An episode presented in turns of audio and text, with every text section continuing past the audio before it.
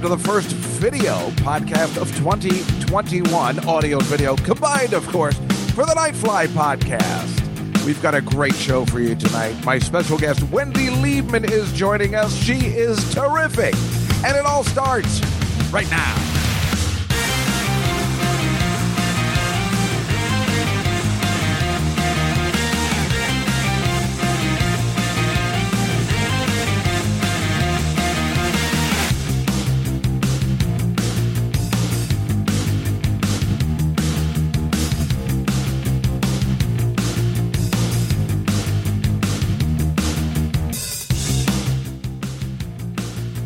Well, I will tell you that this is a spectacular show. I mean, listen, you like this show, you know I've been talking about Wendy Liebman for quite a long time. I think she's just absolutely terrific. I give her the same Amy Heckerling like treatment in the sense where I'm like, just uh, not enough people are giving her the love, the respect that she deserves. She's amazing. She's unbelievably quick. Her writing is impeccable and she's just a really nice, kind person. And I like her very much, and we're, you know, just becoming friendly. And I'm just so glad she was kind enough to sit with me today and, and talk for a bit. And uh, I really think you're going to enjoy the interview. I, um, you know, why wouldn't you? She's a delight.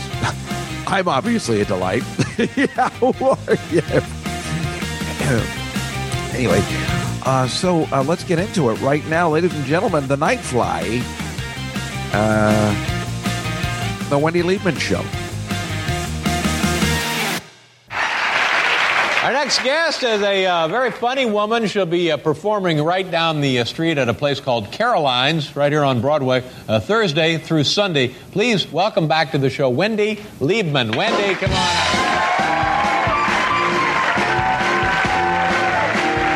Anyway, yes, Wendy Liebman, thank you so much for joining me today. I really appreciate you coming on. I, I'm very excited about this. I even told my mother how excited I was today. well, you are one of my comedy heroes. Uh, I, you know, you're very modest. I don't think you understand how many people think the same way I do. Um, I know we're, you know, around the same age, but uh, you had, you know, when I was first starting out, you were already on the top of your game.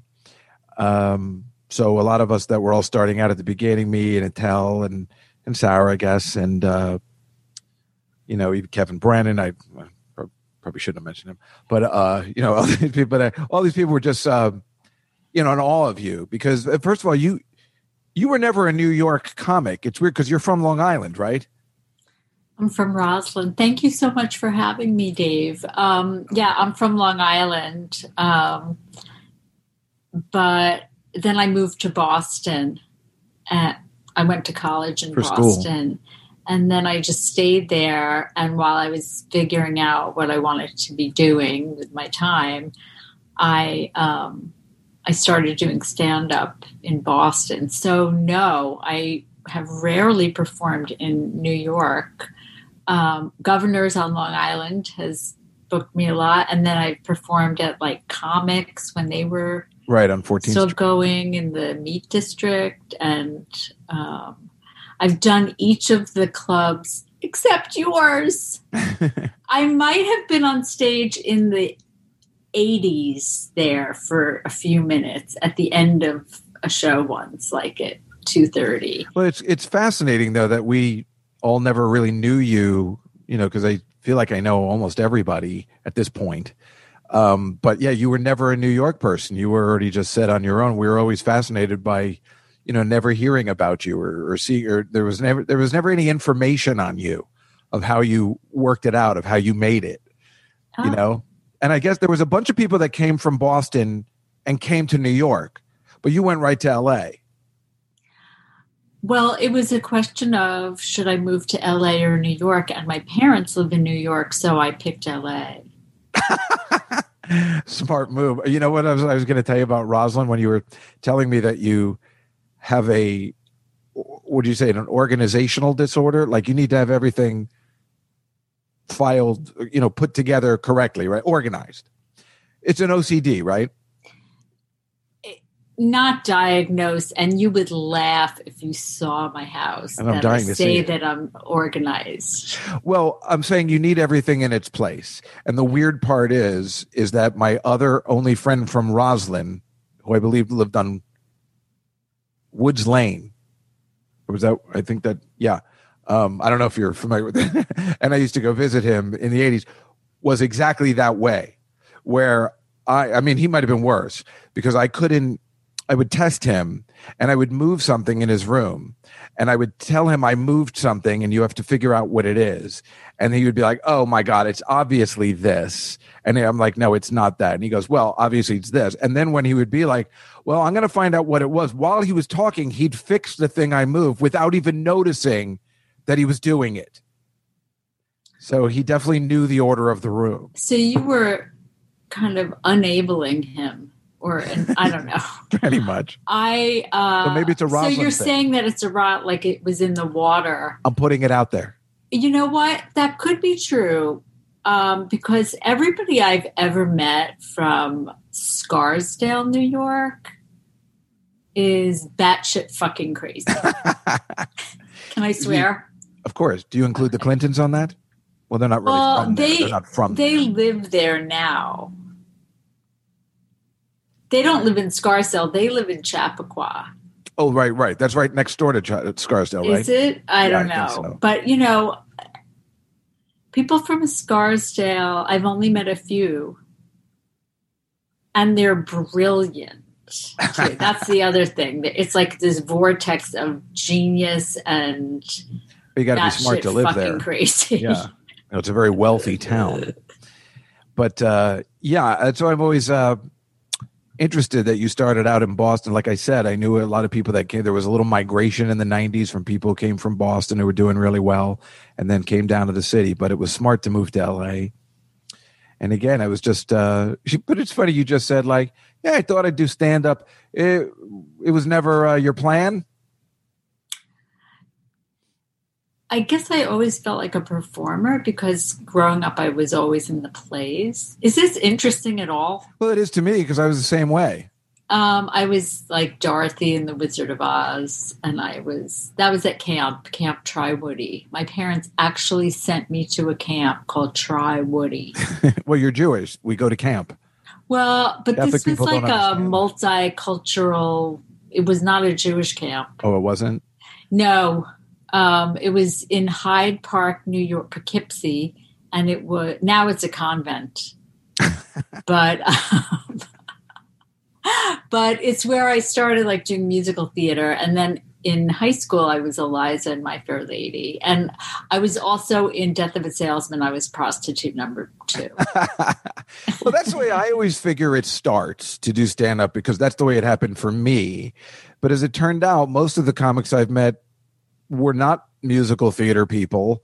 They just wanted to be comics, which is why I think I didn't really excel at comedy. I wasn't really my cup of tea. I just did it because it, you know, funny, I guess. Uh, and then once I met all the people, it was a wonderful social aspect to it, you know. But um, you know, I I sing and I like to dance, and I from the old school of where you needed to know everything if you wanted to be in that profession. And the and then when I met all these comics, they're like, "We didn't learn how to sing or dance," and I'm like, "Well, how can that be?" Well, how about a you're like vaud- You're like vaudeville. old school. yeah, no, I really, I that is what I wanted to do. That's why I always want to do a variety show. That's why uh, I changed the the show that you were on the Comedy Cellar show. I changed it now where we don't talk about football because football season's over. So now it's just a regular variety show. I always have a musician play. I'm trying to get some sketches in. That's what I like to do.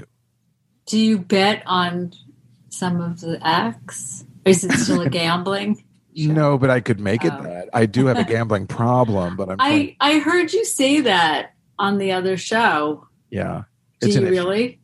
Oh yes, uh, for years I used to have to work off the money when I worked for these bookies before the internet. Um, where I used to work with, the, I mean, I used to bet with them, and this was you know the bad kind that you see in the movies. And instead of beating me up, they made me work for them. They liked me, so they're like, "Well, if he has a broken leg, he can't work." So they made me work for them, and I used to answer phones and collect money for them, which was really weird. Go collecting for them, but it, which was scary, but it wasn't that because they knew who I was with. So they're like, "Well, I don't have the money." I'm like, "Well, I'll tell them," and they're like, "Well, oh, no, wait a minute."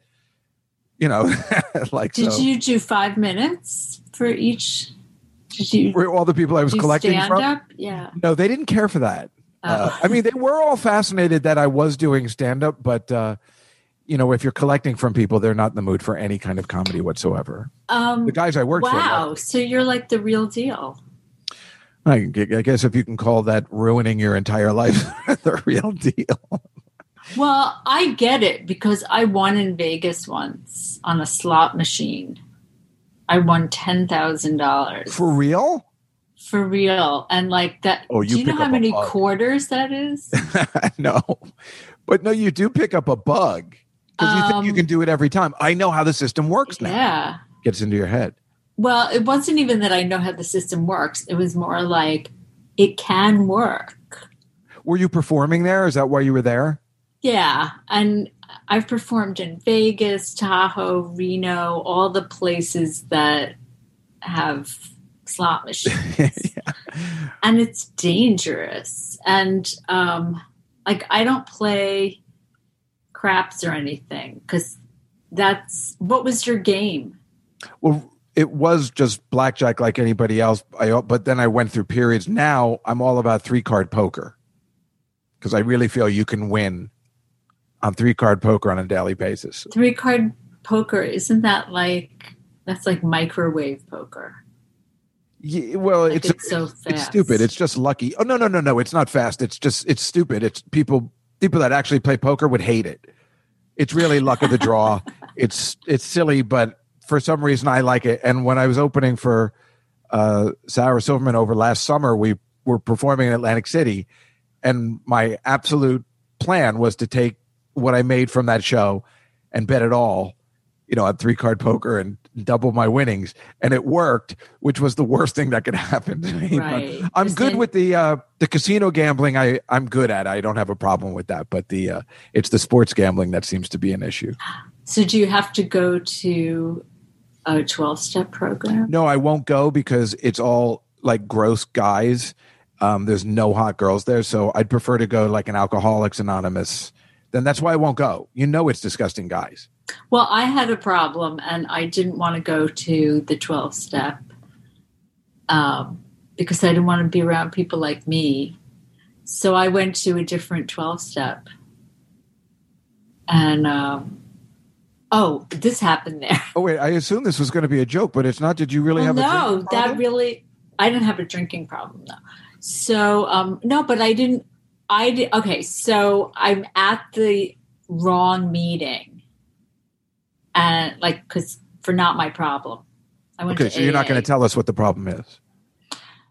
It's okay. So, I don't want you to be um, uncomfortable. I heard some people talking about me, like before the meeting started, and somebody said, "You know, Wendy Liebman's in this meeting," and I said, "Excuse me, I thought this was supposed to be anonymous," and they were like all conciliatory, and this is my last name and whatever, and I realized I was so pissed that they were talking about me, but I was so glad that somebody knew who I was. And I realized that it wasn't me that I wanted to be anonymous. I wanted my problem to be anonymous. Mm, okay, I understand. I'm sorry I brought it up, but um, No, it's okay. No, that is interesting. I remember going. I went to one AA meeting with a friend uh, to see what it was like, and he had a he now runs a rehab center uh, in L, in uh, Pasadena, and I went with him, and there were a bunch of comics that I knew there that I didn't know had a problem. So then I felt horrible, kind of infiltrating the meeting because I now I had this secret, and I just told them I had a problem because I felt awful saying I'm just here to observe because well everybody that has a problem says that.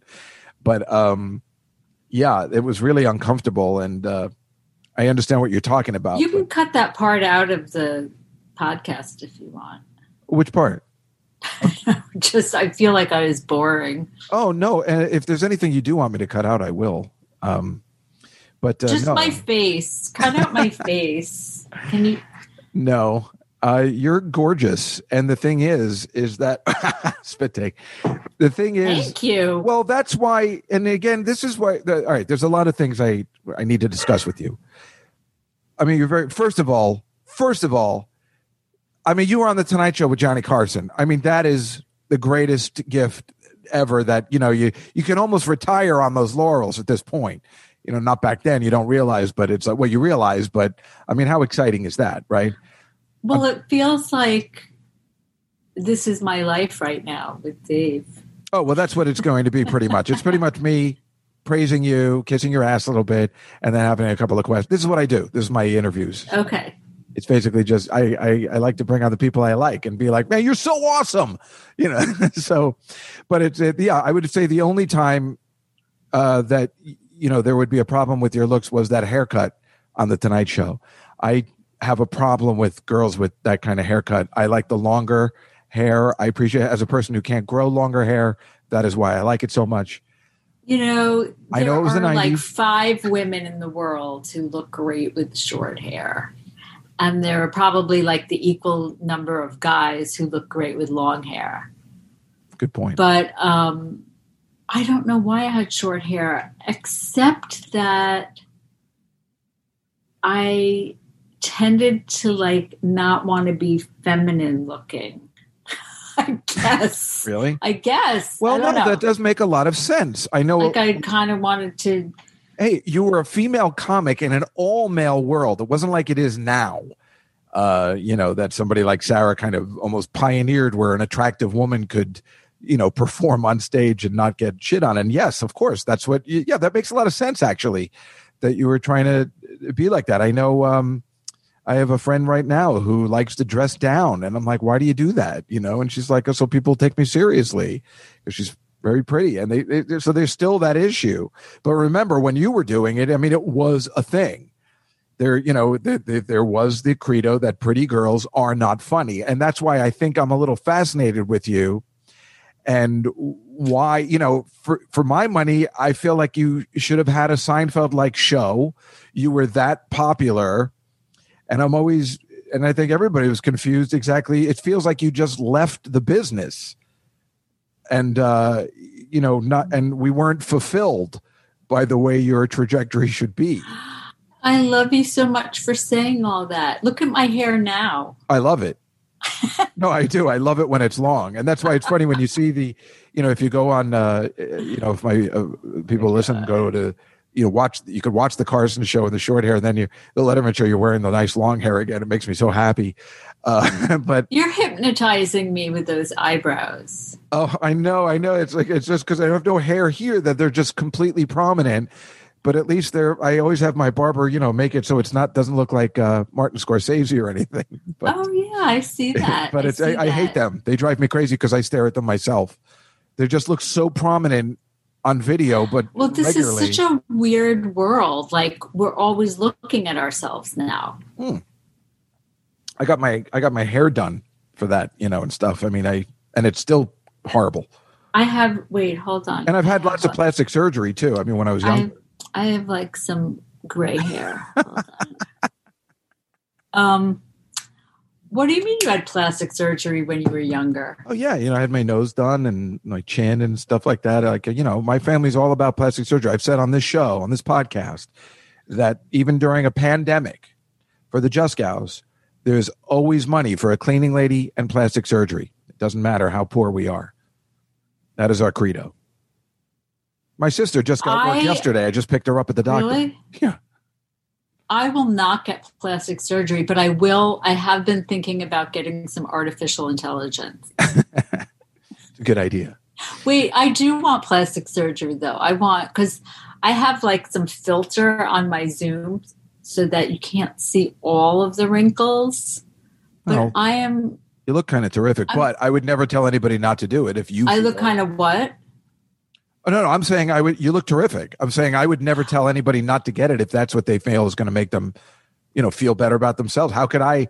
How could I ever tell somebody not to do what they want to do? I'll always say I don't think you need it, but you know, you're going to be like, well, it'll make me feel better about myself. So, I'm the per I'm the person you would like to talk to about it if you want to get it because, you know, I'm never going to tell you not to.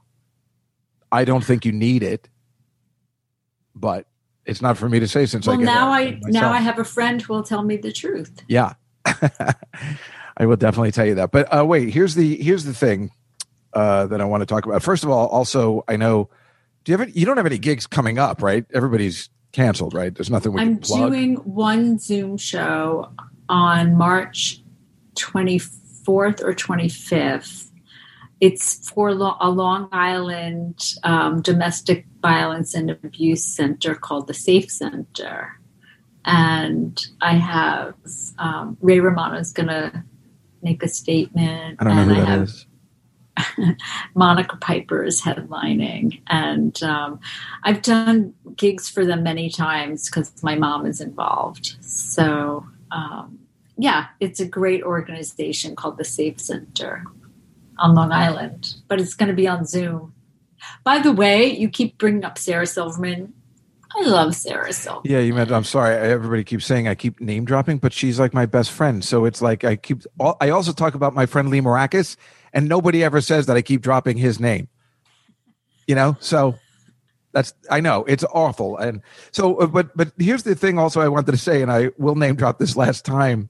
I had Amy Heckerling on the podcast about three weeks ago because again, she one of my heroes. You know, here's a woman. It was making me angry. Did you see the latest Wonder Woman? No, but it's from 1984. Well, that's what. Well, that's the gag. It's like called Wonder Woman eighty four. It takes place in eighty four, but there's no good eighties gags, so it's awful. It's really bad. I'm very disappointed. I was really looking forward to it, but they were always talking about Patty Jenkins and like, wow, it's wonderful that a woman was directing a movie and an action film and all that stuff. And I always say, how come Amy Heckerling is never talked about? It was bothering me. I'm like, this is a woman that directed a movie in 1981 you know, for Fast Times at Ridgemont High. You know, let's let's let's praise that. Let's like here's a pioneer. You know? Clueless. Clueless is my favorite movie of all time. So this we had a lot to talk about, which is odd for a straight man. That's so man. cool. So uh, it was great, but but then I was talking on my podcast about you as well, and how much you know you were interesting to me in a way, and how you weren't getting your due. I'm going to tell you this story right now. Who are you? I'm going to tell you a story that relates to you in a in a roundabout way because I'm uh you know I was I've always been fascinated with you. I mean first of all you're one of the greatest writers I've ever seen in my time. I mean you just you're like Attell. You just it, it's like uh you know it's amazing uh your writing skills and let alone the fact that you have had and have this you know you have an act. You know it's like it's like it, it, was like amazing. It's like no nobody has that anymore. You know i mean? Just what you were doing the, the the misdirection and the and the the what you were giving off you know? It was like really really you're a great stand-up comedian you know? And the, and there's yeah. just i i really don't i don't love stand-up comics but i just was always drawn to your stand-up. It was always so good. In fact when i was watching the tonight show I was laughing so hard at the opening joke, which of course nobody would get anymore with the Ruth Buzzi joke. It's, I, was, I did not see that coming. I know.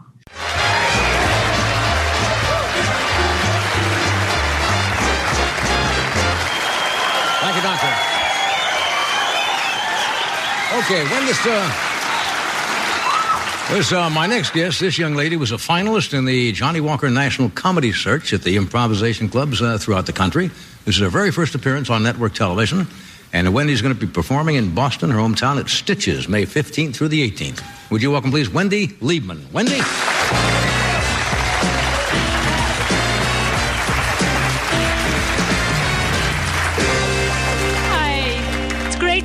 I'm in a great mood because when I walked in, some guy thought I was Ruth Buzzi. And I don't know who she is. she pretty?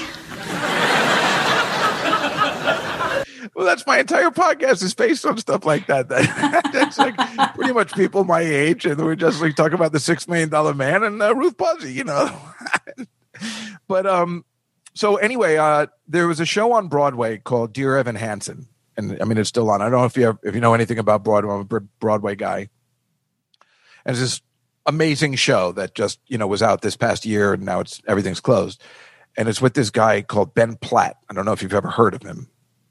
He's an amazing actor, and uh, he's not in it anymore. No, that's what I'm going to talk to you about. Oh, okay. Is that um, see he we were in a Soul Cycle class together, me and him and Caroline Rhea. Uh, we're all in the Soul Cycle class in the Upper West Side, and I don't know Ben Platt. And uh, the instructor, who I did know, who used to work at Catch a Rising Star, ironically, many years ago, her what boyfriend, a small world. right? So her boyfriend is this big tough guy with tattoos and everything, a big New York accent, and he's pointing out Ben Platt. He's putting on his shoes. I didn't know who he was, and he goes, "You see that motherfucker right over? You see that fucking guy?" And I thought he's gonna, you know, make fun of him being gay or something like that. The way he was talking, and he goes, "You see that motherfucker? That motherfucker is the best actor I've ever fucking seen in my life. I did not see it going that direction." And when a guy like that, with that attitude and that accent, says that this guy's the best actor he's ever seen, I'm like, all right, I got to see this show. You know, let alone I had a couple other friends like, you got to see this performance. And I got the tickets, and I and it because it wasn't a it was a word of mouth show. And when I saw this guy, he was it was the greatest performance by a male actor I've ever seen in my life. In, And a- he a won the musical. Tony. and he won the Tony. And I'm such a theater nerd. I was like sitting there, I'm like, if he doesn't win, and I've been that way with uh, some of the other actors like Christine Ebersole and uh, Grey Gardens and uh, uh, the girl from uh, Next to Normal, Alice Ripley. Like, I'm like, if they don't win, I'm gonna die because I'm like, they're so good. So when he um, left, uh, they replaced him, obviously, and I actually went to this uh, thing that they just made for a couple of people where they were showing the replacements. There were like three replace people replacing him. And I was sitting in the audience and I'm watching this one guy, and none of them are as good as Ben Platt. One guy can't sing as well as him, and the other guy can't act as well. But this one guy is just so effeminate. And he's trying to tell this girl that he loves her. I'm looking around and I'm like, is it am I the only one that's seeing that this is awful? That this guy can't act not gay? Ben Platt is gay. And you know, I, I still bought that he liked this girl. I was not buying it for a minute with this guy. And I'm looking around. I'm like, I'm so I'm the only one, you know? And this exact same scenario happened to me when I was watching the first time I ever saw Amy Schumer perform. And yes, I'm going there. And I'm sitting there with my friend Rachel, and I'm like, Am I the only one that's noticing that she is has the she's doing Wendy Liebman's act, not word for word, not the, the jokes, although we found that maybe there was one or two, but the cadence. And I'm looking around. I'm like, am I the only one here that notices this? And I was talking to my friend Rachel, sitting right next to her, and, and she goes, "Yeah, I know." It's, it's like she was the only one that knew. And like, how can this be happening that nobody's calling around? And then I guess maybe it was a few years later, you finally did come out and say something, and, I, and it made me so happy because I knew I wasn't crazy. She was doing your, I don't know, would we call it misdirection? Is that what you would call your, the kind of ways you do things? And I'm sorry if you don't want to talk about it. I totally understand. Um, I, I don't know what I know. It's I'm sure it's a sore subject, but I had to bring it up because I'm fascinated by it. So I bought tickets to see Dear Evan Hansen. I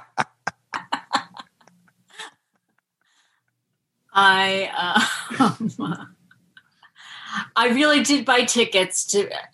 This is gonna. I'm gonna answer your question, but it's gonna be a roundabout. I just did the most roundabout thing anybody could do. So So I had tickets in like November. I bought tickets in November for November in like March. And then in this was 2 years ago. And then in November I got hit by a car. oh, And this is 2 years ago. And um I had one broken leg and two broken feet. And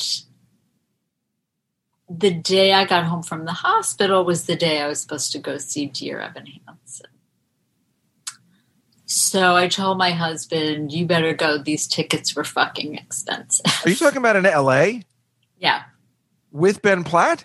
No, it was with the other Ben. Oh, go on. It's not as good. Go on. But um, if Ben Platt was in, I would say drag yourself from the hospital. But go on. So I'm at home that night, and um, he's at the play with my stepson and his girlfriend. And um, on Jeopardy, the final Jeopardy question was what won the 2017 Tony? I think it was 17 Tony for Best Musical, blah, blah, blah. And the answer was Dear Evan Hansen. And I was like, fuck. And my husband, who's very um, critical, he loved Dear Evan Hansen so much. He said it was. And he didn't even get to see it with the top guy, and he still loved the play. It's a good play. Yeah. When you see it with Ben Platt, it makes it that much special, more special. Um, yes, I've heard that. Although Jeff said this guy was great. Have you seen it with the other Ben? No, I haven't seen it with another Ben. I told you I saw it with uh, a guy that was so subpar. It was, you know, I just couldn't stand it anymore. It was just, you know, I think once you've seen it with Ben Platt, it's all disappointing. That's the issue. If you haven't seen it without, if, if you don't see it with him, it's probably a better deal, you know, to see it with somebody if you're not expecting anything. My husband has gotten to see Josh Gad in um, Book of Mormon. Book of Mormon. I saw him too. Yeah, I saw the original cast. I got to see the original cast of Chorus Line. Me too. and That's how this all started. Oh, you And saw the original cast of Pippin with William Katt? Oh, I saw it with Ben Vereen. Oh, yeah, right, right. It was the guy from The Greatest American Hero. He uh, originated the role, I believe. I don't know that. I thought it was the guy who was on Family. Um, No, Willie Aames? No, that's eight is No. enough. Uh, I know who you. No, I don't think so. I think it's William Katt, Okay. the guy from Carrie. I don't know who that is. So You know, anyway, I thought the- I saw got the frizzy original. hair, the frizzy blonde hair. Yeah, Greatest yeah. American Hero. Remember he was Okay. in the dude and no. and the original um, chorus line. So yeah, was that Ann Reinking? I don't know if she was in the original chorus. I mean, that's the thing about a chorus line. There were no. Uh, Donna McKechnie was uh, the original Cassie, and she otherwise it was unknowns. That musical changed my life in a way. I'm just. I remember my parents came back. This is how we got into theater. You know, they were like, "You- you- "Okay, we're taking you to see this show. It's unbelievable. We've just seen the show." And you know, after all those years, and I'm sure you know, after seeing you know crap like Oklahoma and, and stuff like that, you know, seeing a chorus line was wow, right? It was such a different. I remember going to my sister, she said the opening number. I go, now that's how you open a show. You know, and I was like 12, you know. but the worst part was Oh my, my parents God. came home and they're like, oh my God, David, there was a guy in there and he just reminded us of you. And we just looked at each other. We're like, that's David. And when I went to see the play, it was that really gay guy. He's like, I'm watching Cisco Pitter Pat. And I'm like, what? This guy? I was very upset about that. but but then I'm like, well, I could see that the tap dancing part maybe, but Are you a tap dancer? I was. yeah, I used Oh to take class. I was the God. only Did boy. you see what? I was the only boy in the class. Back then, it was not cool to be that way. Did you see um, every little step? The the movie, the documentary about them redoing chorus line. Uh, no. It I is wait, is that the one where they have the? Um, is Marvin Hamlisch in it? Is the where he has the tape recorder with the people, or when it, it, Yeah. or, or are you talking about just the re where they're trying to bring it back to Broadway? well, it's the whole thing. Like they I don't know. I don't think I did. I can't remember whether I saw it or not. I remember there was a what was- documentary on. it was so meta because they were following the lives of these people auditioning. In the seventies, you're talking about. No, you're talking about now? Okay, then no, Yeah. I didn't. Okay. But they also had clips from like Oh, they did. Right. Michael Bennett talking, and yeah, because Marvin Hamlisch Had a tape recorder of all these people telling them, you know, tell me about your life in the chorus. It wasn't How we wrote the Marvin songs. Hamlisch. It was the director. I yeah, believe. Michael Bennett. Right. Yeah, and he basically had people tell them their stories. And that's how they right, came yeah. up with the little vignettes for Yes, like, um, at the I- ballet. I had a guy who did uh, this guy Michael Riedel, who is the uh, New York Post theater critic. He was on the show, and he wrote a book called Razzle Dazzle about you know a chorus line and and Broadway in general, how it got started, and up to a chorus line and Michael Bennett and how they put the show together. And then uh, I was listening to Gilbert Gottfried's podcast, and he had Marsha Mason on, and apparently she was the one who told Michael Bennett that you have to have Cassie make the chorus because at the beginning she wasn't going to make it. Oh, And he goes, but that's not real. And she goes, I don't give a shit what it is. It's a happy ending, and that's what I want to see. Because he was asking Neil Simon's advice, and she was with him, and she goes, "You got to change that around. I I can't I can't stomach her not making it." And they also had to change the name of um, Looks 10 Dance 3. It was originally Tits and Ass. oh, that makes and sense. So they changed it because I guess it wasn't getting a laugh because people had already read it, the name of it. Right. So Good point. oh, that's interesting, though. That was in the documentary. That makes a lot of sense. Anyway, that's a fabulous were- documentary. Yeah, no, no, I'm totally going to check it out immediately. So, um, my joke uh, that I hated dating um, and I'm old fashioned. I like it when a man paid for sex. That's so that joke was um, done almost verbatim by Amy Schumer on her HBO special. And so I just assumed somebody sold it to her. That was my assumption because it was too close. She said something like, I'm old school. I like it when a man pays for sex. So, um, But who who alerted you to that, or did you see the special where you're sitting there with your mouth open?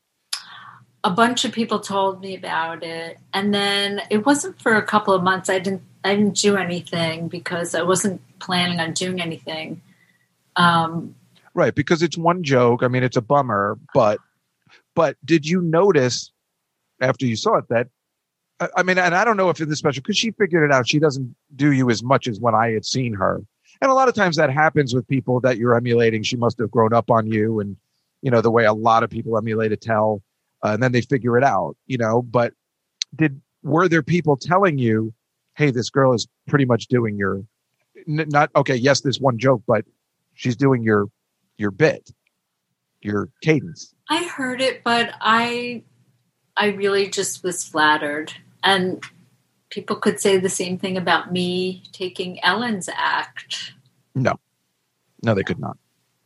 Nice try.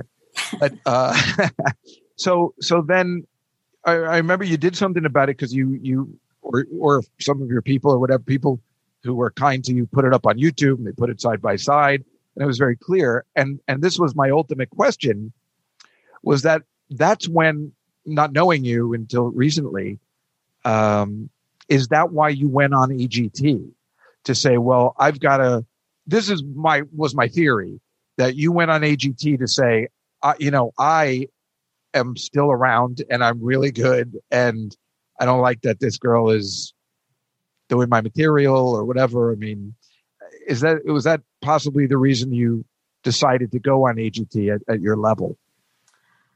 um, i went on agt before that happened Oh, but it seemed like it was the same time frame. That's why I. it's really interesting that you brought it up. So, Well, this is why I was really excited to have you on. I've been trying to figure this out for a long time. I'm obsessed. I'm, I'm cracking myself. Okay, so before I got hit by a car I'm sorry to hear that too. Are in you 2000, you're better now though, right? It's like the whole thing never happened, or are you still It's not like the whole thing never happened. You're you still in pain a little bit? It's all a little bit messed up, but I uh, I won my lawsuit. So, okay. So in 2013, I'm laughing, but it's not funny at all. My husband and I were hit by a drunk driver. Wait, this is a different incident? Yeah, the the getting hit by a car, I was walking by myself. That was in 2018. Is that when after you get hit by the car, you just say, "What a week I'm having"? Jesus, you you never should have No, moved I- out to L.A. I realized that when you ask the universe for a big break, you have to be really specific. right? I guess all those years of people. Oh my God! So you got break hit a a drunk driver in 2013. So we were God. hit by a drunk driver, and there were seven cars totaled in that accident, including his, the guy who was driving. So it was right after that. I was sitting on the bus bench waiting for the cops, and I thought I have to like get back out there and like restart my career because I had been helping raise my stepsons. I have two amazing stepsons, and um, they um yeah i wanted to be home a lot with them so it's not like i stopped doing stand up ever but but but I, that is the reason. I mean, I had heard that that you kind of wanted to raise a family, but you just you don't. You know, people say that, but then they sometimes it's because they, uh you know, maybe the career wasn't happening. But yours was. I mean, you left on top. At least in my brain. not really not really i Well, that's what it seemed to all of us. You know, just starting out, I guess. You know, but here's the thing i didn't stop it just stopped so but you did. You were taking time off. You weren't performing all the time. Right i didn't want to go on the road as much Right. But I always wonder, and uh, it's really nice that you wanted, and I mean, especially to raise stepsons, you just never hear that. You know, I mean, that's amazing. well And they this paid pretty me a lucky. lot you really, your husband got very lucky in finding you. It's very rare, don't you think? well i just loved them so much it's like i fell in love with him and then i fell in love with the kids that's fantastic. They were four and eight, I think. Yeah, no, they were four and eight. And um, they used to say things to me. I'm just going to do a joke right now. Okay. They used to say things to me like, I don't have to listen to you. You're not my mother, you know, because they heard my husband saying that to me.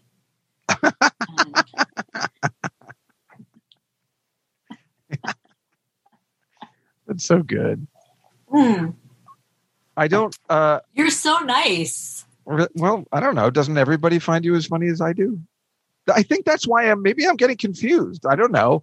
I'm like, why isn't she more? You know, why aren't we talk more about her in the in the public? I mean, you're still this good.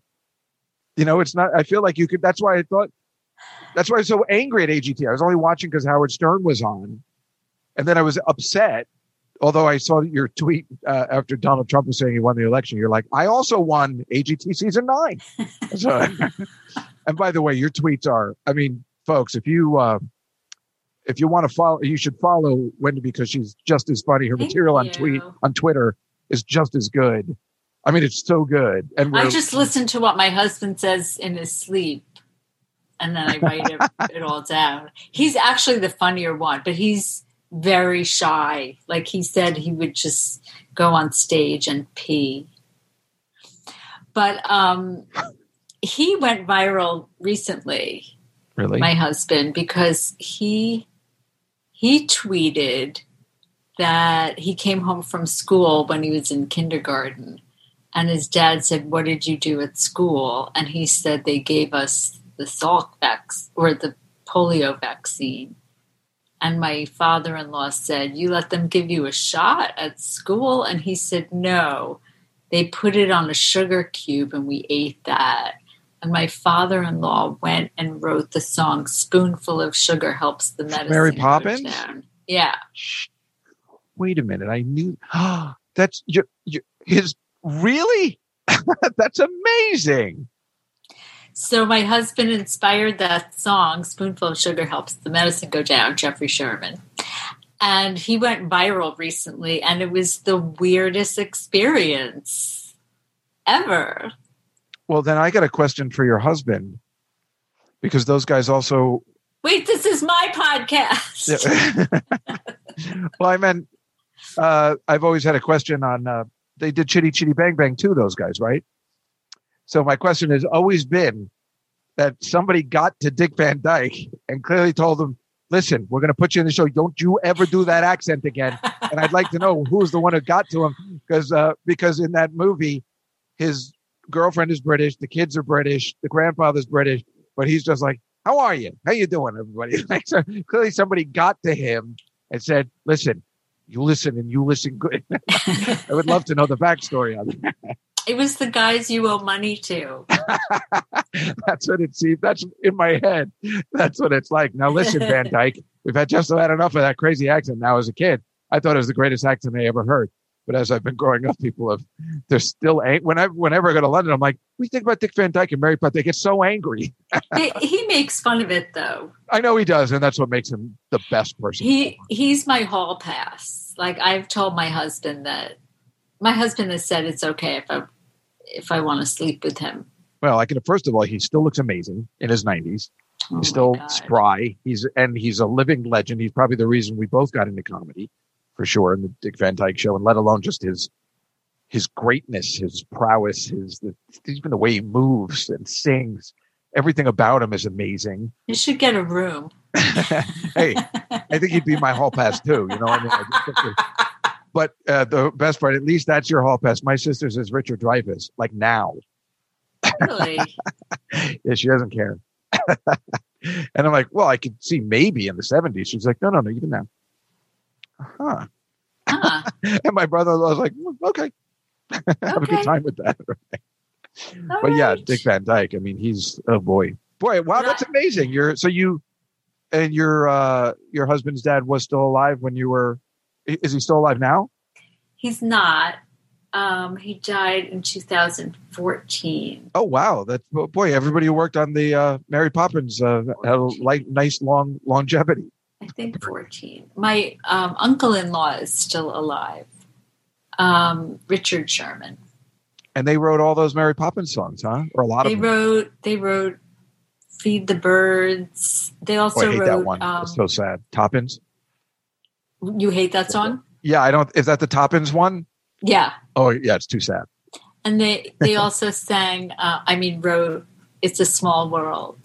Oh my God, everybody hates that song. Now, I mean, when you're on the ride, I mean, it's still a, it's a, but it's you're talking about three songs I could sing off the top of my head now because everybody knows them. It's but and it's you know it's it's one thing to be sick of them, but yeah, They wrote a lot of songs for like. um Oh, um I'm blanking on her name. Still the legendary. Musketeer. Um, Annette Annette Funicello? Funicello. Yeah, for those wrote- beach blanket movies. they wrote Pineapple Princess and Tall Paul. Were they the guys depicted in the movie with Tom Hanks? They were. that's amazing. They were. Um, so my father-in-law was played by B.J. Novak. Oh yeah, I know because I just had. um Isn't it? uh, No, no, I know that's the guy from The Office, right? I keep thinking Right. that there's another BJ that was friends with Scott Aukerman, who I don't think is the same guy from the Fun Bunch. It's a different. I guy. don't think so. Yeah. And then um, my uncle-in-law Richard Sherman was portrayed by um, Schwartzman. Jason Schwartzman. Yeah. Yeah, isn't that cool? It's like uh, Carl Bernstein has been Yes. portrayed by Dustin Hoffman and Jack Nicholson in one lifetime. Pretty impressive. Hey, I've been done by Amy Schumer. Honestly, I think she is freaking hilarious. Sure, no, absolutely. Uh, it's just that, but when you're at home and you decide to do this thing, and and then you're seeing somebody, it's it's got to be tough. It's got to be a little bit tough. Uh, but in this day and age, it's at least it's easy to kind of make your case. I'm like, well, you know, I did this first, and you, I, I just you know, I saw it it on so YouTube. funny. The comparison. I thought it was so funny. Somebody said uh, they must have paid her a hundred thousand dollars to shut up. I was like, where? That's certainly that's what it seemed like in a way. Where's it my check? But that's why I thought you did AGT, and I was so heavily rooting. Oh, I'm just such so a big fan, and I just wanted everything you to get what you deserved. And I've always thought, I'm surprised you didn't. And and, and let me ask you, in the '90s, when you were, you know, you were on Comic Relief, you were obviously, uh, you know, a regular on. You were on Larry Sanders, which of course for me, I'm, you know, planning a Larry Sanders podcast, so you'll have to come on that particular episode, obviously. And um, you know, I've been talking to Wayne Federman about doing it maybe together and stuff. And uh, I mean, that's for that for me. That's the end all. If you're on Larry Sanders, you you really won the prize. Uh, I mean, the Carson show is awesome, but Larry Sanders was the greatest. So that's how high up you were on the chart. I mean, if you're on that, you know, he's only getting the best of the best. So was there, did you ever have a point where you were asked to do a sitcom or write your own show? Yes. That's usually the pinnacle. And um, I actually had a show for a little while, but they recast me. Is that true? Was it called Wendy and then they recast you? yeah. Shut up. No. Okay, because this is what I thought I remembered, unless you're kidding. I could have sworn you had a show. But I was I am I mistaken? I thought that you had one and then I couldn't find any information about It was it. Was in your mind. Is that true? it was in your mind, Dave. oh. Um, I had a I had a, a deal to do a show, but then they replaced me. But I curious, am what was the show that they replaced you in? Was did it go to series? um no, it was never shot. Oh, I see. Okay, gotcha.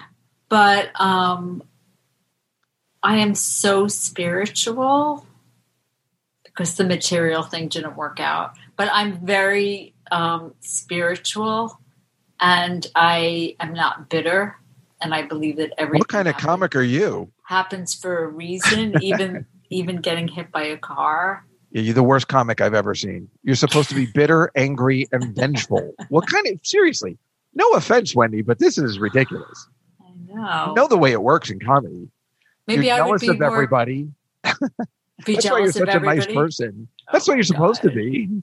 Maybe that's why I didn't get a sitcom. Clearly. Um, I feel like it worked out the way it was supposed to work out. And also, you know how like there are actor, child actors. Of course. We hate I them. think I'm an actress in her 60s. I'm going to be 60 in February. really? So I think I'm going to be an actress in my 60s. Yes. Oh. Well, good. I mean, really, anything you do is fine with me. I, I really, you know, you know, it I would was be funny. It would be funny. How is that funny? No, I'm saying it would be funny if I did something. Like Why- anything how is I, that funny? like what I do will be I would funny. like to see that. Oh, anything you do would will be funny. Okay, I, I, I, and I don't mean anything, but but if I do something, it'll be funny. But it's weird. It's like I, you know, I said you said the part and they recast it, which doesn't make any sense because you had everything you need to, you know, you had the material, you had the looks, you had you had the the the the uh the, the boot, you know, the the press, the publicity. I mean, it's My like a- hair wasn't long enough. yes, it was by then, wasn't it? By the middle nineties. I mean, it just it doesn't make any sense. But but that's the thing. That's what makes me upset. I think, and which is why I wanted to just tell you how upsetting it is to me. I think, you know, you you were so ahead of the game. Uh, they just weren't putting together shows for. I'm I'm just going to say it for attractive comedians at the time. It was a different time. I think. In fact, when I think of Caroline Rhea, uh, they you know she was a little after you, and. uh you know, I remember they were really trying to get her something, but she, but, but they were trying to get her a regular show. As I saw for you, it would be something in my mind that you would write yourself and you would be in and play yourself. With her, they were trying to just get her in. I remember they were just trying and trying and trying until she hit Sabrina, you know, which you would never have seen her, uh, you know, doing something like that. But that's just as an actress. She was great as a. She replaced Rosie. She was doing a talk show. Caroline, the Caroline Rhea Oh, show. yes. You should replace Rosie O'Donnell. You're saying after Rosie left. Yes. Yeah. Well, that was way later, though, too. I think. I mean, wasn't that after Sabrina? I yeah, I mean I'm just um I'm just saying how great she is. Oh yeah, yeah, no, no, I'm she's singing her praises. Oh, yeah, no, you know, because I'm a singer. Well, no, no, she's uh, wonderful too. It's just, uh, but it's like you were also very beloved in the business. Obviously, we talked about, you know, you're friends with Jonathan Katz. You were on Dr. Katz multiple times, and you know, when you're on, you know, especially Letterman, if you're on multiple times, and he hates comics, and clearly, really, Eddie Brill said it, but he does hate women comics, and yet you were on multiple times. It's obvious, um, you know, he obviously liked you. You know, it's a big deal. Enough about me. but this whole pocket's about you. I knew you wouldn't I be able to it was about my husband. well, your husband's uh, well, it- it- your husband's a writer, right? Yes. Um, he wrote on Boy Meets World. it was one of my favorite shows. I, love, I was going to name my kid Topanga. Really? But I don't he, have a kid. He came up with that name. He no way, really? Yeah. That's one of the most legendary names in television. Everybody, I remember when it first came out. Everybody, wait, what, what's that girl's name again? It's like a city. Topanga. Yeah, Because they were throwing out names of like hippies and Did he have anything to do with Girl Meets World? Because I actually watched that show too. he didn't, except that we know the people who what about it? it was embarrassing for me that I was watching that show. Oh. I don't have any kids, so it's a little awkward. I like those little shows that on Disney and uh, Nickelodeon. I know. I like SpongeBob. Yeah. Well, I I uh, I auditioned for iCarly once, and um, the casting director. I have the picture uh, on my phone. Uh, had a picture of all the people she knew she had to call if she had a part for them, and it's me and three nine year olds. You know, in the photo. and the picture's like, "What's up?" but uh, yeah, I, I like well because those are the old old fashioned sitcoms that I used to like which they don't really have anymore, which is why I like the Big Bang Theory. That was very kind of an old fashioned, but a lot of people don't like it. I think that's a great show. Oh, I watch all great. those shows. I like I like Mom. Um, I like what I've seen of it. yeah. Well, I watch them late at night at like twelve thirty or one o'clock in the morning on Channel Eleven. You know, I mean that's you know that's I guess so. I like to watch them in syndication. I I like Two Broke Girls too, and I always feel like uh, you know Whitney Cummings reminds me of you in many ways. I just finished New Girl. Wasn't that great? So great. So Whitney and I were going to do a show. This is before she was known, uh, called Roadkill. Roadkill, and it was the two of us going on the road. It was a reality show, the Oh, veteran and the newbie, right? Yeah. And so then she sold Whitney and Two Broke Girls, and so she dropped out. So who did we get to replace her? Was um, Tiffany Haddish. Oh. Well, that's I'm not bitter. Oh, oh, to replace you. No, no, to replace Whitney. What's wrong with Tiffany Haddish? Nothing. Just You're talking about you and Tiffany Haddish going on the road together. that was we That were yeah we at were this point. well this was before this was like oh, 15 okay. years ago. Oh, because now that would be a better deal. well, I still, I still Just before both of them were famous. Uh, oh, I see. They were going to be the newbies and I was going to be the veteran. yeah. But I'm not bitter. No, you're very spiritual. well, I don't know. See, I'd still like to see you do something. That's why I was so happy again when you were on AGT. You were still killing it. You still had the material. You still, I mean, that was the thing. I remember I was just sitting by myself and I remember going, man, she still got it. And it made me so happy. And it was clearly Howard got it. Heidi's not supposed to get anybody that's Jewish because she's fucking Nazi. Uh, you know, like it's not even her fault. I mean, what is, you know, and that was the worst when she, you know, my friend Dan Naturman was on the show. She didn't understand him. And Howard's like, this guy's incredible. And of course, who were the comics that they have on, you know, that got far? Uh, uh, Tom Cotter, who's, who's a buddy, but I mean, the whitest guy anyone's ever seen. And that other idiot, uh, you know, that was really white that I don't remember his name. I just can't stand him. Uh, like, Um, Taylor. yeah, yeah. Oh my God, right? And he was like flirting with Heidi, so that's how we got, you know, far and everything. And he's awful. And um, I don't mind saying it. I'm sorry, but um, I think he's hilarious. okay, uh, we'll, we'll Is this our first fight? maybe, but yeah, but I mean, it's just funny. Uh, you know, you don't have a chance in front of Heidi if you're doing the kind of, you know, if you're doing anything funny that's not in German. You know, you're not going to win. But thank God Howard loved you. He loved you, which made me so happy. And he seemed to get that. He seemed to know who you were too, like from you know the past. Which Well, I think I did the show also because I wanted. It wasn't even that I wanted to meet Howard. It was that I wanted to introduce my husband to Howard because I thought they would hit it off. And did you? I didn't even get to meet him. Oh, bummer. So it's it's like the magic of TV. They made it seem like he called me.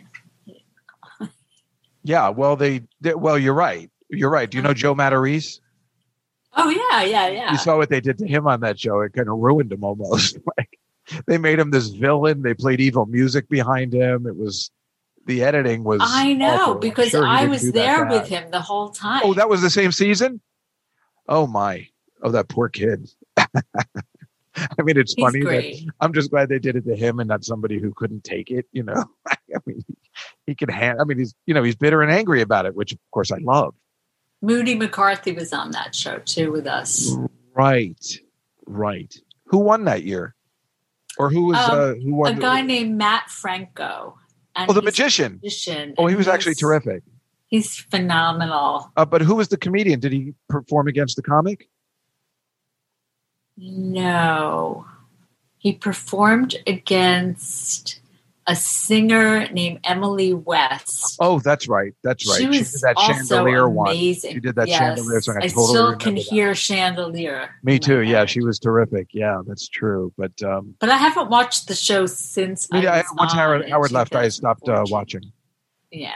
and I felt bad because my friend Sam Morril was on the show once, but um, I just I couldn't invest anymore. It was just You know who was on that show was Melissa Villaseñor. Vill- Was she? I, I didn't know that. years years ago? He's like you, very kind, polite person. Something I don't I don't know why you wouldn't expect that, but maybe it's because of your since we don't know each other and the the jokes you tell and being from Long Island, I guess, and you know, it's just like maybe I just didn't expect you to be such a a nice, kind person. I I don't know why your material is so, you know, a little bit, you know. and Melissa is so. I mean, her imitations are so phenomenal. Uh, I don't know, but I've met her uh, a couple of times, and and again, if you lived in New York, you know, I do these shows at the Cellar all the time. I would have you on all the time, and and Melissa's done the shows, and um, boy, is she something else, huh? Those imitations are. She doesn't she even can get. also I mean, sing though. I heard her sing once, and she's Yeah, phenomenal. I've heard her. I've heard that too. And when she sings, sometimes as a character as well, which is amazing. You know, Right, she did Dolly Parton on SNL recently. And that's But I'm problem talking about her own voice. Well, that's the thing with SNLs. They don't even use her to her greatest ability. It's very odd. They seem to like her as a person, but they. Were they you barely, ever on SNL? No, I auditioned in 1996 and lost out. Um, I knew they were hiring a black guy. I knew they were looking for a black guy because I was, it was the auditions were at the comic strip. And I know you can attest to this for this not being a prejudice thing. The lineup that day was white, black, white, black, white, black. And it was, you know, it was never like that. It was always white, white, white, white, black, white, white, white, white, black. Um, and I knew they were looking for, and they, uh, Tracy Morgan was the one they found that year or whatever year that, I think it was 96, 97. Um, so major bummer, but, uh, it's all right. But you know what I'm talking about with that lineup. It was always, you know, it's now it's, it's, well, you know what? I don't even know whether it is different now. Um, and of course, those you know, comedy was really the only interaction I really had with any black people. I didn't, I don't really, I didn't have black friends, and except in comedy, and they, you know, became good. So I didn't really. Well, comedy is your job, so you have friends at your job. Yeah, it's funny because I actually had a regular job for 20 years, so that's where I also knew black people. Like, I mean, I just always felt bad, like, uh, like I was doing something wrong. I'm like, I'm sorry, I don't have any. I don't, I don't meet a lot of black people. What, But- what was your job? I worked at a law firm for 20 years. I just got fired last May. I got me too. Which- Really? Yeah, nobody seems to. I tried to kiss the receptionist at the office. My listeners know the. Is this story. real? Oh, yeah, it's absolutely real. On you tried stage, to kiss her, right, and on a date outside the office. She kept begging me to take her out. She was like, "When are you going to take me out? When are you going to take me?" Every day I'd walk in. When are you going to take me out? When are we going out? Are we going out for dinner? I can come to your house. We can get high at your house. Let's do that. Uh, so there was no reason not to believe, even though she was much younger, that she didn't like me. Um, but I, I have been told by my friends that still work there that I was um, uh, set up uh, somehow. So I guess I'll fall, I'll fall for it every time. Ladies, I will fall for it every time. Just so you know. so she was a receptionist who was giving you mixed messages. oh, those weren't mixed. They, they were. I mean, they, they were. I mean, everybody in the firm would come up and be like, "You better be careful with her," because it was very clear that she liked me. Uh, you know. So couldn't you were working for a lawyer? Couldn't you sue her? No, no, not the way I left. This story is juicy. Oh, it's juicy, all right. It's good. I've told most of the story on the uh, on the podcast. Everybody knows. In fact, Rachel Feinstein last night was talking. To, she she was telling everybody the story. Uh, Sam Morril's been doing a bunch of shows around. He found some outdoor venues, and he's been jonesing to do comedy, and he can't wait. So a lot of people are finding some outdoor venues to work at, which is hard in New York City. So him and Phil Hanley and Rachel were out last night. She called me last night. She goes, "We were telling you the story of when you got fired." because it's everybody's favorite story, let alone at the Christmas party several years ago, where the HR director tried to kill me at the office Christmas party. She choked me and broke a blood vessel in my eye. Now, that's the most legendary story of all. It's the HR lady. It's a classic. I could tell you later. That that's a lawsuit. I'm Oh, absolutely. They they should be lucky I didn't sue them, except that uh, you know, it's probably half my No, I'm just Yeah.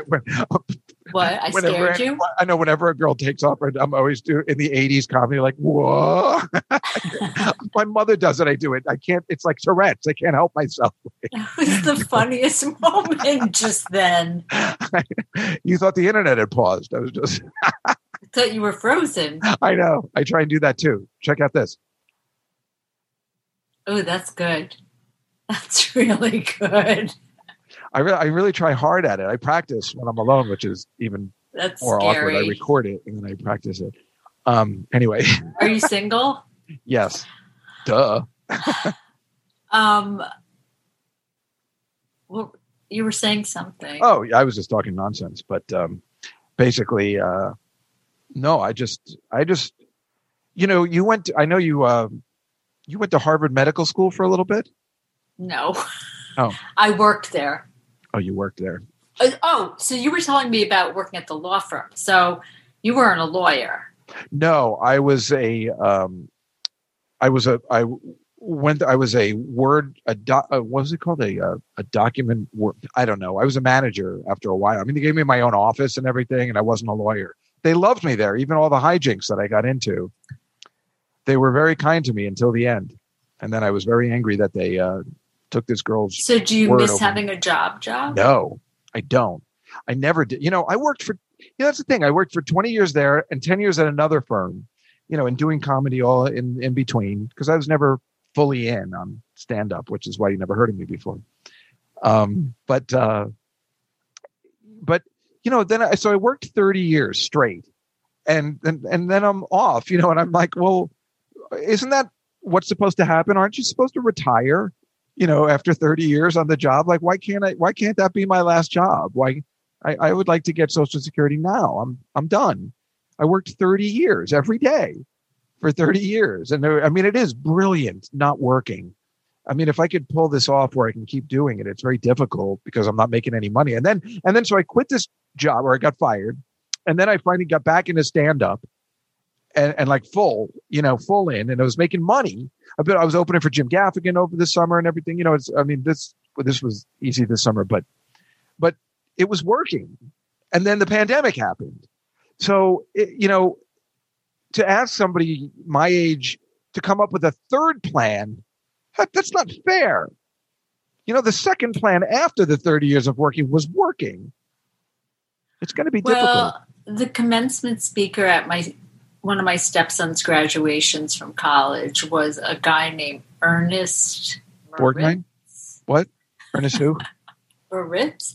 He's like the uh, nuclear guy for Obama. Like Oh, he did good. the arms deals with Iran. The one that Trump hates? You love Trump, right? No, I'm, I'm, I'm looking at your tweets. They're hilarious. Um, no, he lost me when he imitated the disabled person, and after that, I haven't been able to listen to another thing that he said. You're you're amazing that you even said he lost you. I was um, not all in on him, but I wasn't a hater until this election stuff happened, and now I am just livid because I have friends on both sides. I like it's 50-50 for me. My comedy friends hate that I even stomach a conversation about it, but No, we know people right. who are. and I just uh, until this elect once he, the election, you know, it's over. I'm like, it's over, you know. And then once this happened, I, I'm so upset, uh, as is everybody. Um, I just really changed my tune. I know it's a little Well, late. good. That's good. Hey, better late than never. Hey, Yeah. so Ernest Moniz, who was like some big smart person, he was uh, the commencement speaker at my stepson's graduation, and he said, "People don't have to pick like one thing to do in their life. People can have four careers." I know, but it's very difficult at a certain age sometimes to come up with your next plan.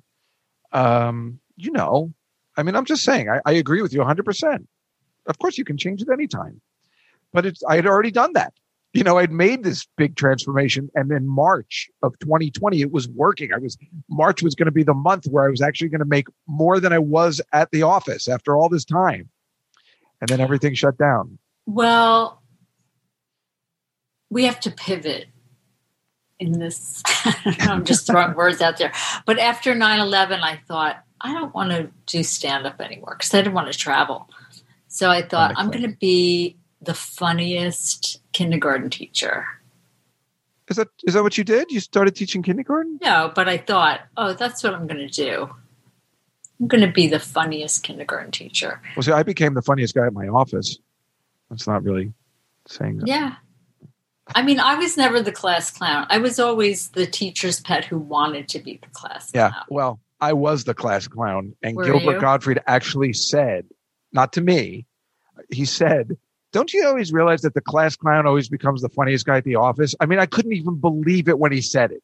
Oh, I'm like, "Oh, oh my god, that's exactly what happened to me." I was wow. completely voted class. They called it class wit, thank God, so my dad didn't hate it that much. But um, because class clown was just a, I told you, you're never going to amount to anything. Well, he was kind of right, but yeah, class wit seemed a little better.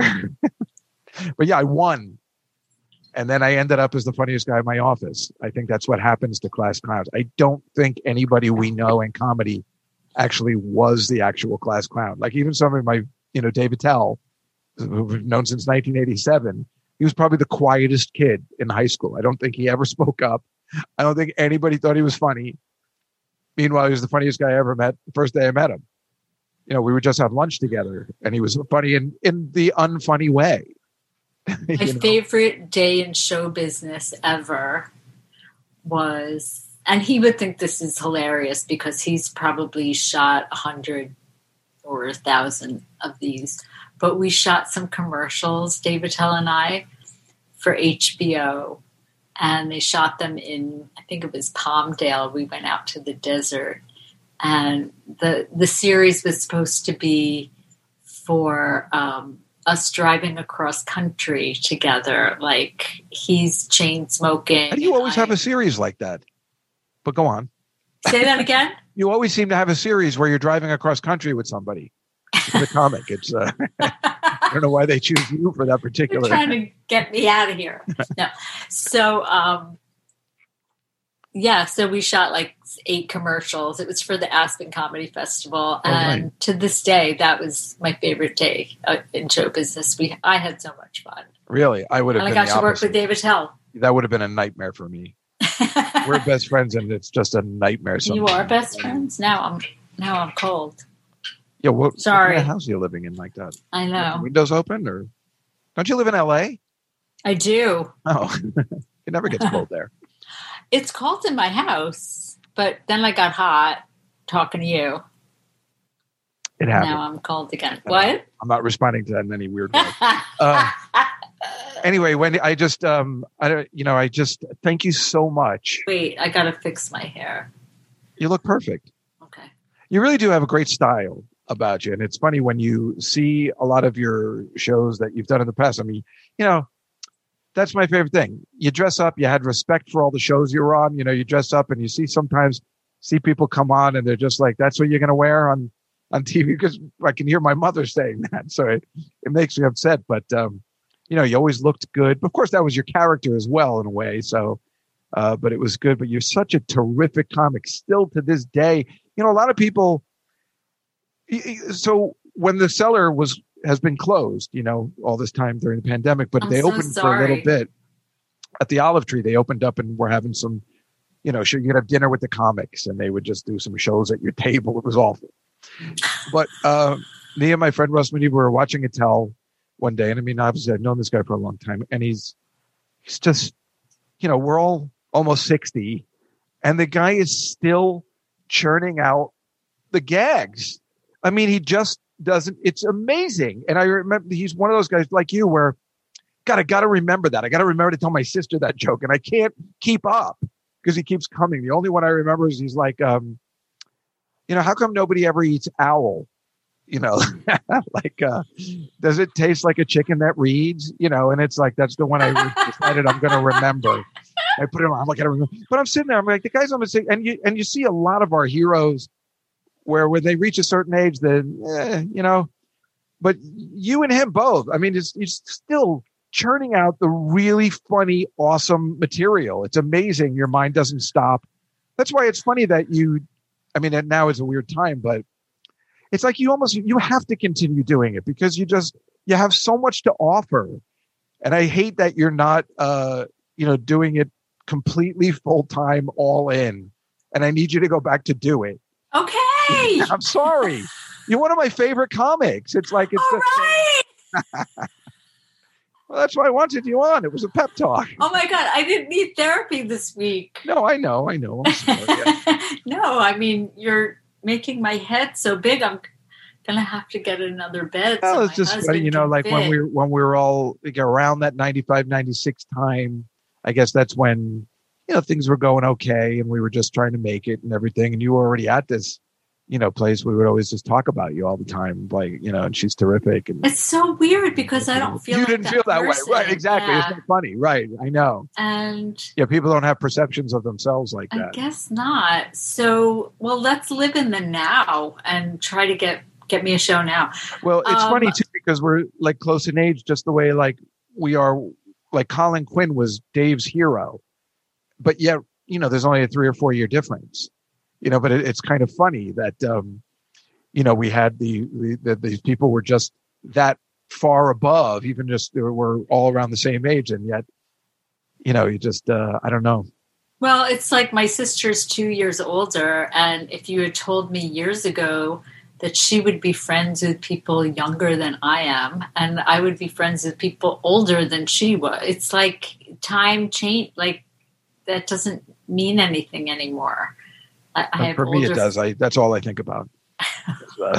Older friends. Yeah, well, that's what I tell my mother. She gets so angry that you know because I'm friends with a lot of young people, a lot of young girls. People get very upset about that. But I'm friends with people of all ages. So my mother gets upset sometimes because sometimes I hang out with people who are in their 80s. They live in my building, they live in the neighborhood, and we go out to dinner. And she goes, "I don't understand." I'm like, "I'm friends with everybody of all ages. You know, it's not just." I don't want to, you know, but nobody wants to hang out with their mom. Don't kiss them. no, I, I I don't. Although there's one that's not bad look, but um, yeah, no, I just try and hang out with people of. I don't care if they're cool, then they're cool, right? That's the way I like to. I just want to be cool. I mean, Yeah. I You are cool. I still just want to be cool. That's the only thing I want to. Well, be. I think you're way cool. And if you, um, I know you're on Cameo.com. I'm just. I am, but they stopped sending me notices, so now I have a bunch of cameos that expired, and people are going to hate me. But yes, I will do a cameo for somebody's birthday or. well, just say again, hey. thank you so much for coming on the show. When if you uh, you got to see Wendy's Twitter account, follow her, her tweets. I mean, that is what you're going to get. Is the best material. Uh, what I even wrote one down that I really liked is like I used to deliver singing telegrams, but I can only sing in the shower. That made me laugh out loud. 23 and me said I had four outstanding parking tickets in Boston. I love that material. I mean, these are the I'm ones that- laughing at my own joke. Well, That's they're great.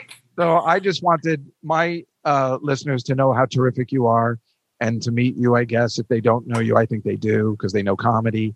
And uh, just thank you so much for Have doing me it. on again. I'll have some new jokes. Well, I'd like you to come on the uh, the Comedy Cellar one to it. Uh, do Tuesdays at seven. So please come on that show again. It's only a half hour now, four o'clock your time. uh, because I would have you on every show I'll ever do because I think you're terrific. I'm just glad we're friendly now. This is what I do when I'm friends with somebody. I I like to use them all the time. Not use them, but you know what I you know what I mean. In the I'm in your stable. Right. You're you're now a, a Dave Juskow regular, which could be considered good or bad. You never know. Or maybe if it, after a while it just gets annoying, who knows? But uh, you know, I just think you're really talented and wonderful. And thank you so much for coming on Thank the show and answer and answering all these these questions, these crazy questions that I had and and my theories. and I really appreciate it. And thank you for uh, your manager for uh, putting us together, uh, which is weird. Is it strange? That now there's the road show. Liebman and Lieberman.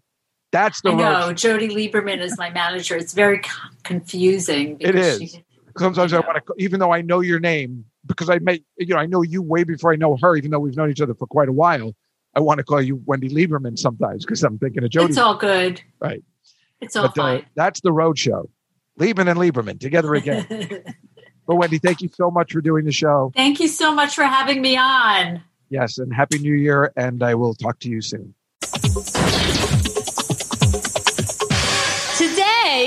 I got a massage. Don't you love getting a massage from the bellhop? I, I love that. I. No, I got a massage because I tried to do yoga and I got in so much pain. I did yoga because my friend Bobby said when you do yoga, you reach a higher level of consciousness. It's a lot easier just to drink and then get your leg behind your neck like that. Trust me, I know. I'm in so much pain. Is there a doctor in the house? My mother wants me to marry you. Th- then I, I got, um, so I got the massage, and this woman really hurt me. I said, What are you doing? She goes, I'm attacking your pressure points, right? So I gave her my parents' address. And a tip, because they want me to get married. My dad really wants me to get married because he wants me to stop using his name. Wendy. And at this point, he thinks I'm Ellen. you know, Ellen. Yeah. I mean, I like Ellen and I watch her show in the closet with my girlfriend, but I, I'm not. No, I'm not a lesbian, but I practice just in case. I swear, I. Actually, my love life is like a fairy tale. It's grim. I have had. I want a sensitive guy. I want a guy who will cry when I hit him. I, I want, like. No, I never hit a man if you're awake. A- actually, younger. Younger guys have been approaching me lately. Woo! And asking me to buy them alcohol. And I, I feel.